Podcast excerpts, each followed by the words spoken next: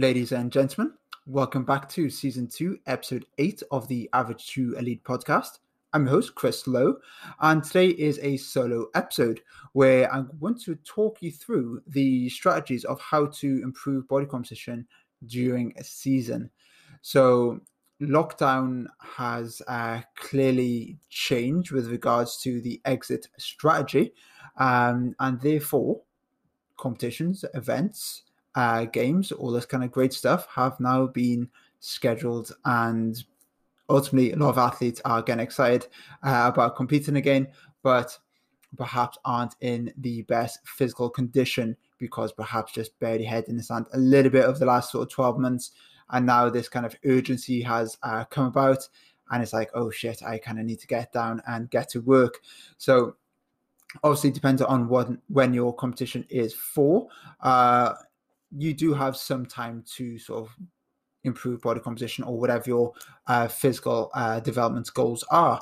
But there may be a case that you make great progress, but don't quite finish everything by time season starts uh, or by time the competition comes about.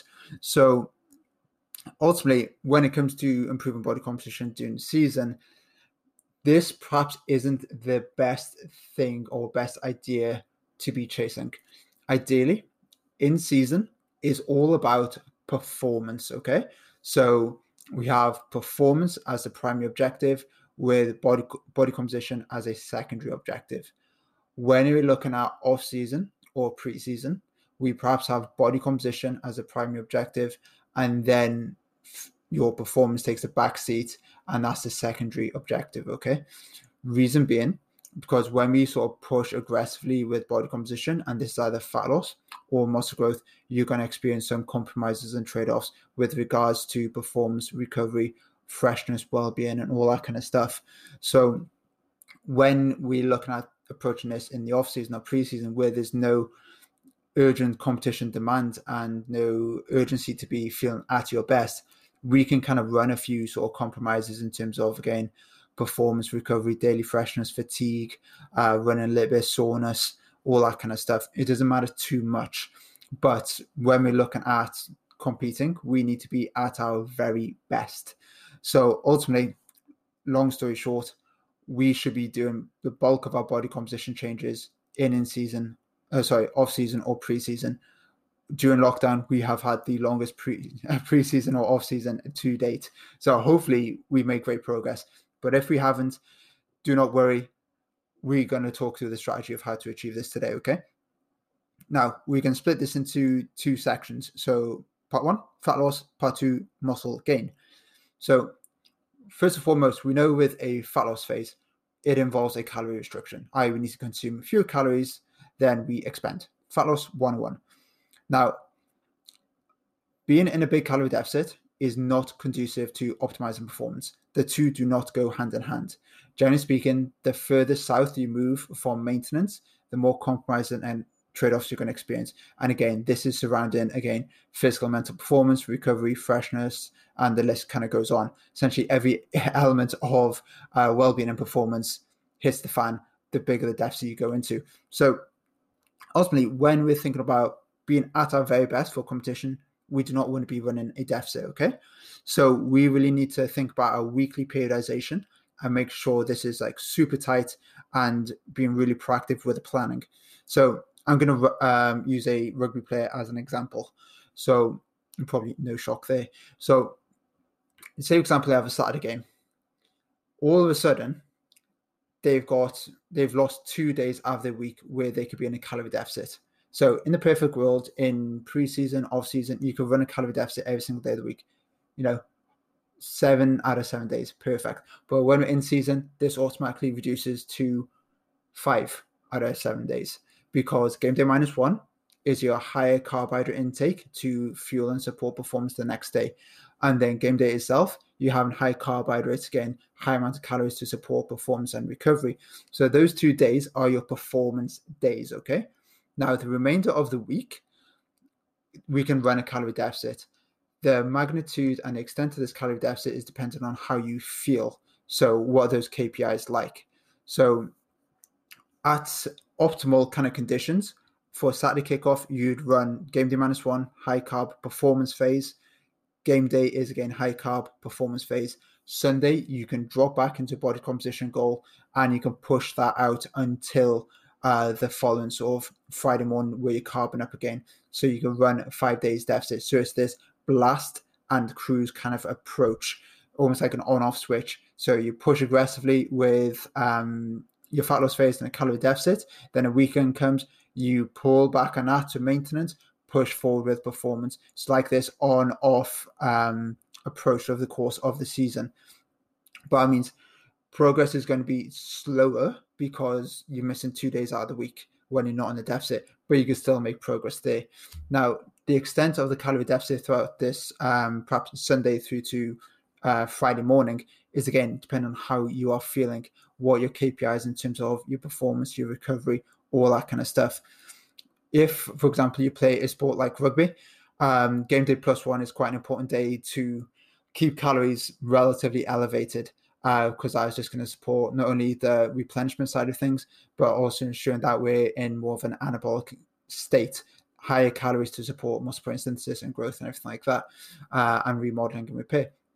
Now, with a sport like rugby, because the collision is going to be so much greater than other sports, you can have loss of muscle damage. And research has shown the recovery phase from rugby can be up to like five days in terms of muscle protein synthesis, inflammation, all that kind of stuff. So it's kind of a case of if we're running a calorie deficit throughout the week, this is just going to compromise the recovery process. But if you're placing a high amount of emphasis on your post game recovery strategies, then we can negate this quite a lot. We can actually get a lot of the recovery process done there. And therefore, if we are more fresh on the Sunday, Monday, Tuesday, and so on, then we could perhaps run a bigger energy deficit and make uh, better results that way. The one the reason one of the issues I do see is when players do not put enough calories back in after they end up playing, um, so they undereat on that day and they create quite a big energy deficit. Then the next day they're ravenous, they feel like shit, and they end up overeating, and then it's kind of a messy kind of cycle they kind of get into. It's not a, a very efficient way of doing things. Um, but ultimately, if someone is very sore after a game of rugby or any sport, I would be hesitant of running a big energy deficit because, like I said, it's just going to make things worse. So this is why it's really important to acknowledge and be adaptable based on how you are feeling.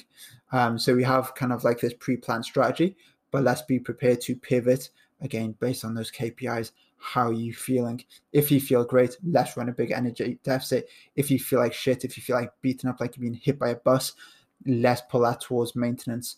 Again, we have this kind of locked in strategy of two days perform, five days kind of fat loss, but that some cases could look like two days perform, two days recover at maintenance, and then you're going to run maybe uh, two, three days in a deficit. Again, it is really a case of how, how you're feeling. But as long as you have some form of strategy of this kind of blasting cruise, uh, that's ultimately going to be a really good uh, approach there.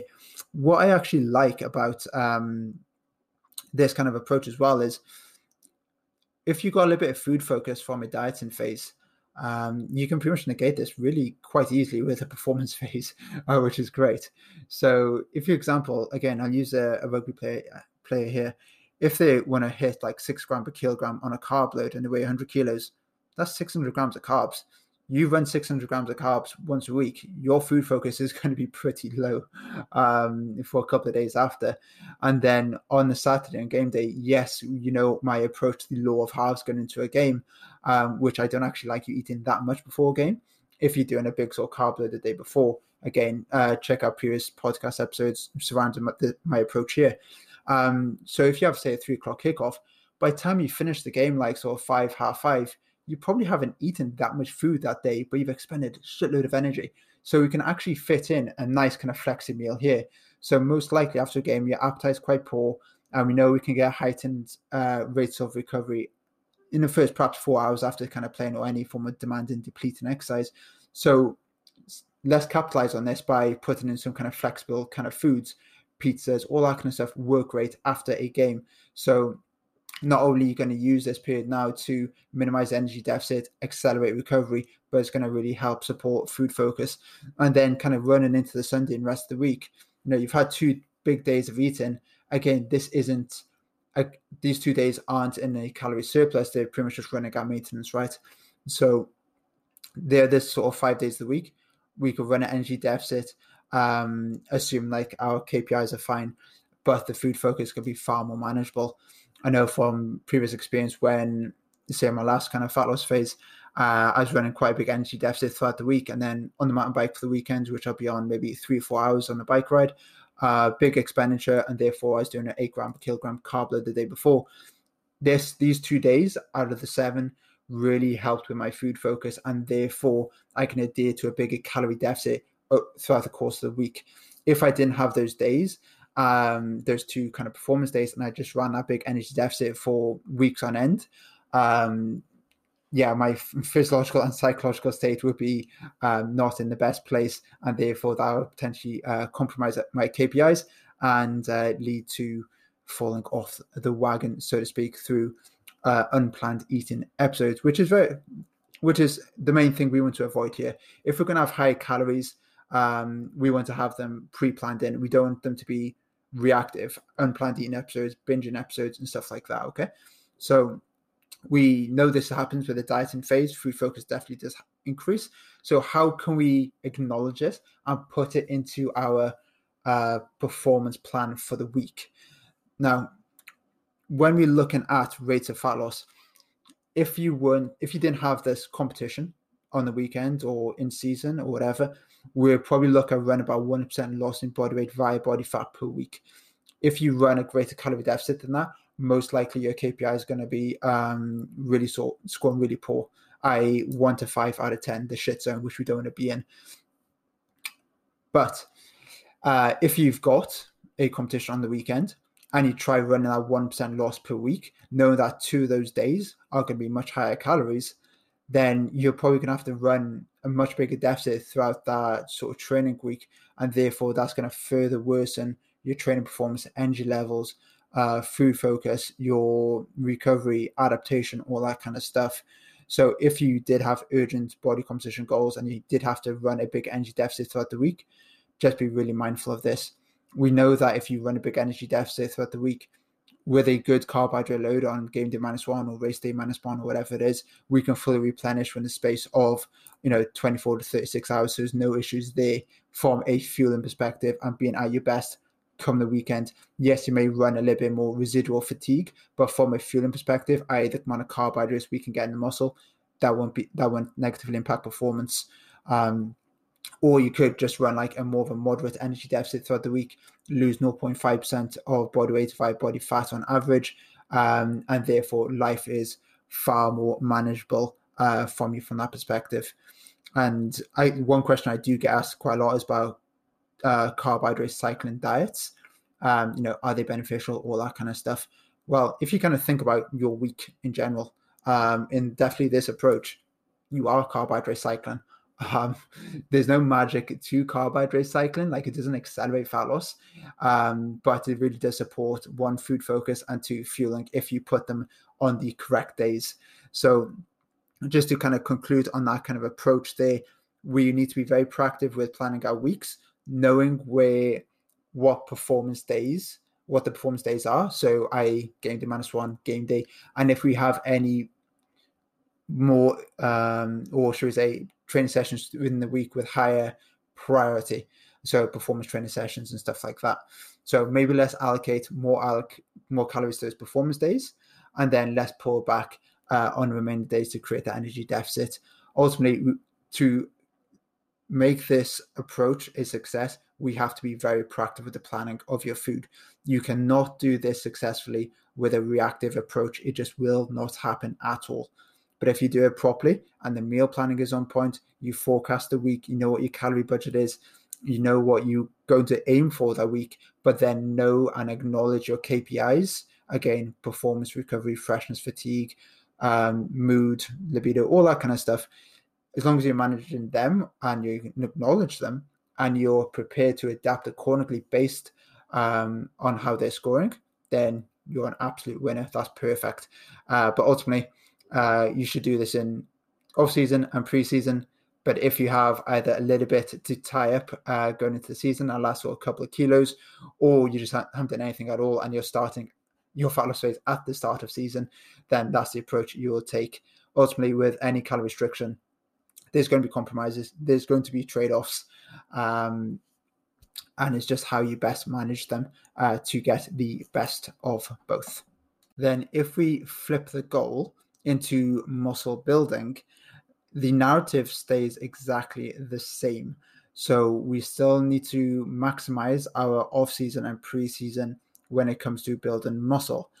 Now, unlike fat loss, which can be quite a rapid process, muscle building is a slow process, and this very much needs to fit in with a long term athletic development plan. So instead of looking at weeks to months, we're looking at months to years because that's how long it really takes to build a significant amount of muscle that's going to have a meaningful impact in your performance.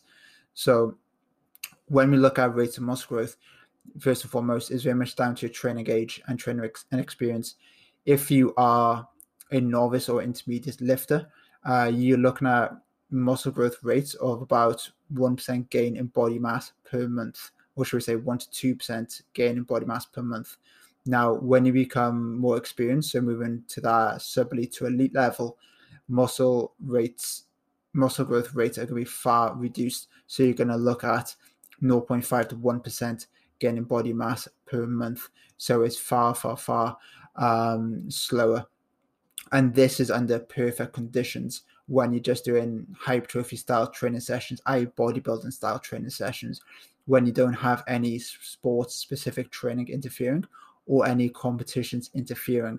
So we know that when you're lifting weights progressively and you're chasing progressive overload on a weekly basis, you're going to accrue some fatigue. So muscle soreness is going to happen. Therefore, muscle function is going to go down, and your ability to produce the same amount of force is going to go down as well. So if you're running a high training volumes and intensities throughout the say competition period, um, you're just going to impair and compromise your ability to play on and perform at your best. So we need really need to maximize off season and pre seasons and most as possible uh, because um, this is the prime time to do it. Now we're not going to be able to achieve um, muscle building goals in the space of two to three, four months pre-season slash off season. Um, this is going to be like again one to two years. So we need to acknowledge this first and foremost zoom out. Let's plan the whole year. When can you push aggressively with muscle building, and when do we need to pull back? Um, now, when you're in season, you know it depends what your tra- um, your competition schedule is like. In some cases, you may only get two top end three high quality weight training sessions in per week, where off season, preseason you might be pushing five to six. Now, with the reduced frequency of training, there's a less of a stimulus and therefore lesser adaptation and therefore those rates of muscle growth are probably going to drop down by about 50%. Um, so just take a rugby player, for example, again, if they're playing on a Saturday, so Monday they're going to be feeling pretty beat up still from the weekend, so it might just be a light gym session to get them moving. There's not going to be any real stimulus to drive adaptation there. Um, Tuesday they're going to feel a little bit better, therefore they can actually get a quite progressive weight training session in. Wednesday typically would be some form of rest day. Thursday again, they could probably do a heavy gym session. Then you're into game day minus one. You're not going to be doing anything progressive in the, in the weight room 24 to 30 hours before playing. And then game day, same thing again. You're not going to be in the weight room. Game day plus one, maybe that Sunday, you're going to feel pretty beaten up, like you've been hit by a bus. So you're not going to be doing anything there. And then you're rolling around back into Monday. So in that kind of scenario, you're only really lifting weights progressively twice per week. Like yes we can still maximally adapt from those two weight training sessions per week but if you've been used to doing five to six a week you know rates of muscle growth are going to be far reduced okay? So we just need to appreciate that. So again it comes down to that blast and cruise approach. In season we're probably going to be a little bit more cruise approach with muscle growth. Yes we can make some progress but performance is still priority number one objective number one where body composition is objective number two. Like if I if I was to reflect back to last season with um, the Gaelic um, football season, their season uh, post COVID was ridiculous. It's so so congested uh, just because they had to fit all the games in. I think uh, player welfare kind of went out the window there a little bit, uh, where they're pretty much playing Wednesday, Sunday, Wednesday, Sunday, Wednesday, Sunday all the time, and they're going from a case of game day minus one into game day, game day plus one. Then it's like a normal day. They could do whatever they want there. Then it's straight back into game day minus one game day, game day plus one is like this never ending ending cycle cycle for weeks on end. So in that kind of scenario, there's no chance of doing any body composition related goals. It was always performance recovery, performance recovery, performance recovery. And it's really important to understand that their recovery from one game is actually the fueling and preparation for the next. It all tied in uh, into one kind of uh, ebb and flow kind of uh, motion, you know. Um, it wasn't a case of like this is game day, this is your training week. Is all just merged into one. So in that context, you couldn't really do anything body composition wise. But if we reflect back into like a normal training week for a rugby player, and perhaps that Monday gym session would be pretty light because they're pretty beaten up. Now, if we can maximize recovery straight after a game and take advantage of glycogen replenishment and not restrict calories and stuff on game day plus one, we are going to be in a much better state and position physically to enter the weight room on the Monday and lift more load and therefore create the necessary stimulus and adaptation for muscle growth.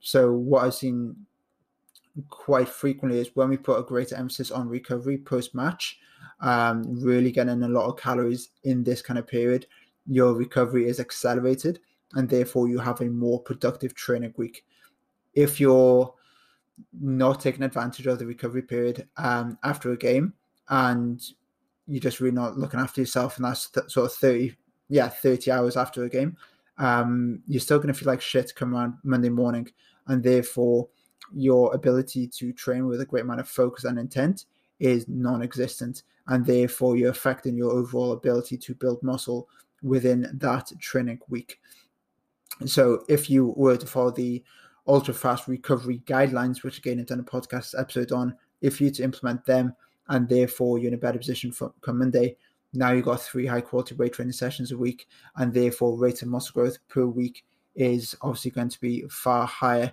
Um, so ultimately, again, it comes down to your recovery strategies being your preparation strategies for the training week ahead. There's no kind of don't think of fueling and recovery as one thing they are very much emerged uh, together. Your fueling for one session is actually the recovery, and the recovery is actually the fueling for the next. Um, so super super important to take advantage of that uh, without a doubt. And obviously throughout that training week, when we are uh, having some high quality weight training sessions, we're following normal muscle building guidelines, right? So four to five uh, protein feedings per day, whether it's meals or snacks ensure we hit enough protein of about 0.4 grams per kilogram every single meal to stimulate muscle protein synthesis and really drive adaptation and then make sure we're not in a calorie deficit um, because we know that's going to be rate limiting to muscle growth.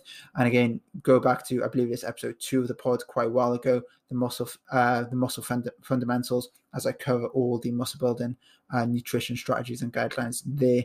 So ultimately, long story short, if I was to kind of summarize uh, this um, podcast episode, is pre-plan your week, pre-plan the month, pre-plan the year, pre-plan two years. You know, what is your long-term athletic development plan?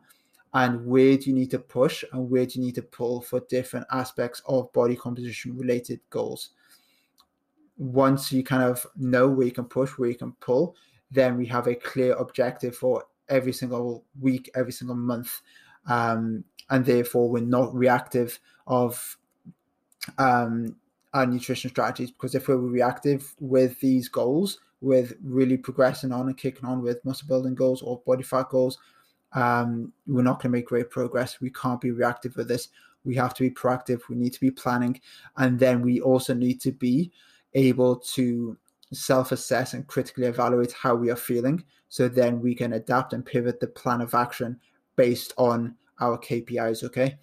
So, yes, we're going to have a pretty solid plan in place, but it's not a rigid plan. You will have some flexibility in there and take a few different uh, routes and roads to make sure that you're still moving in the right direction, but you are catering for your um, recovery, for your freshness, and all that kind of stuff. Those KPIs we talked about. Okay, so hope this helps, guys. Um, and if you have any questions, please let me know.